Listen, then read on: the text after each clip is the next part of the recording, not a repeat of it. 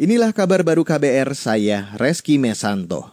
Saudara Presiden Joko Widodo menyampaikan duka cita atas meninggalnya Didi Kempot, the godfather of broken heart. Melalui akun media sosialnya, Presiden menyatakan ikut menonton saat tiga pekan lalu, Didi Kempot menggelar konser amal seraya membantu pemerintah menghimbau warga tak mudik. Pagi ini, cuit Presiden Didi Kempot telah berpulang. Duka cita untuk segenap keluarga almarhum dan seluruh sobat ambiar di mana saja berada. Cuitan Presiden di akun Twitternya itu dilengkapi dengan foto hitam putih. Di foto itu nampak Didi Kempot, Joko Widodo, dan Iriana Joko Widodo. Sampai pukul 2 siang waktu Indonesia Barat tadi, cuitan itu sudah di-retweet 7.000 netizen dan mendapat lebih dari 26.000 like. Kita beralih ke kabar selanjutnya, virus COVID-19 di Indonesia berbeda dengan tipe utama di dunia yang sudah teridentifikasi. Menristek Bambang Brojonegoro menyatakan Indonesia sudah mengirimkan analisis gen ke Gisaid, lembaga pengumpul data virus dari seluruh dunia.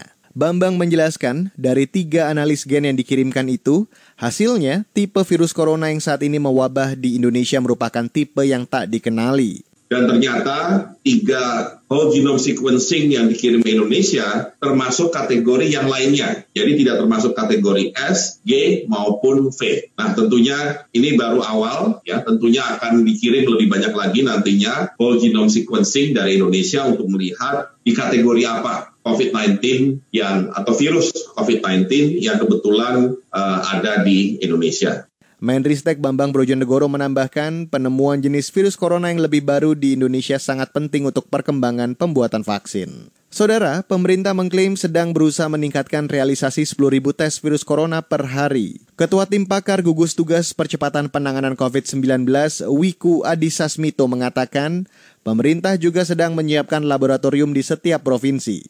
Nantinya, tiap laboratorium harus memeriksa lebih dari 250 spesimen per hari.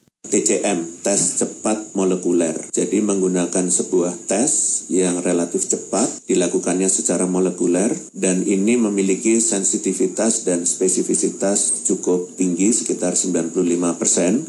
Alat ini sebenarnya dimiliki oleh pemerintah Indonesia tersebar di banyak tempat, cuman masalahnya cartridge-nya atau kasetnya itu kesulitan kita mendapatkannya karena persaingan di dunia semua perlu itu. Ketua Tim Pakar Gugus Tugas Percepatan Penanganan COVID-19 Wiko Adhisa Smito menambahkan, setiap laboratorium harus memiliki tiga shift kerja per hari, sehingga jumlah spesimen yang diperiksa akan terus semakin banyak.